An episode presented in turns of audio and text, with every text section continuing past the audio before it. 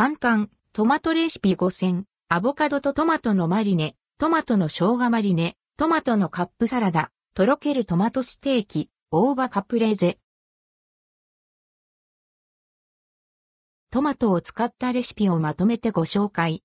アボカドとトマトのマリネ、トマトの生姜マリネ、トマトのカップサラダ、とろけるトマトステーキ、大葉カプレーゼの5品です。アボカドとトマトのマリネ。トマトの赤とアボカドの緑が色鮮やかな、アボカドとトマトのマリネ。酢の酸味がトマトの甘みとアボカドの濃厚さを引き立てる味わいです。粗挽き黒胡椒がピリッと辛いアクセントをプラス。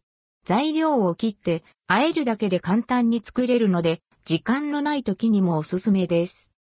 &GT&GT 詳しいレシピはこちら。アボカドとトマトのマリネ。トマトの生姜マリネ。トマトの甘酸っぱさに、生姜の辛みと、鮮烈な風味が効いた、爽やかなトマトの生姜マリネレシピ。酢でさっぱりしつつ、オリーブオイルのコクや、鶏ガラスープの元の旨味で、満足感もあり、いつものトマトに飽きた時試したい、ちょっぴり変化球な美味しさです。&GT&GT 詳しいレシピはこちら、トマトの生姜マリネ。トマトのカップサラダ。蓋を閉じれば一見丸のままのトマトな、トマトのカップサラダレシピ。中には、角切り野菜とコーンがシャキシャキと爽やかなサラダがたっぷり詰まっています。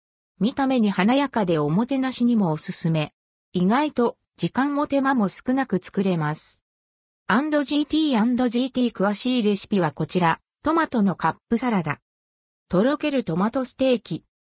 表面はカリッと香ばしく、中はトロトロ、とろけるトマトステーキレシピ。トマトの甘酸っぱさが口の中に溢れます。水気の多いトマトはそのまま焼くと、油は根が大変ですが、このように粉をまぶせば解決。味付けにお好みのスパイスなどプラスするのもおすすめ。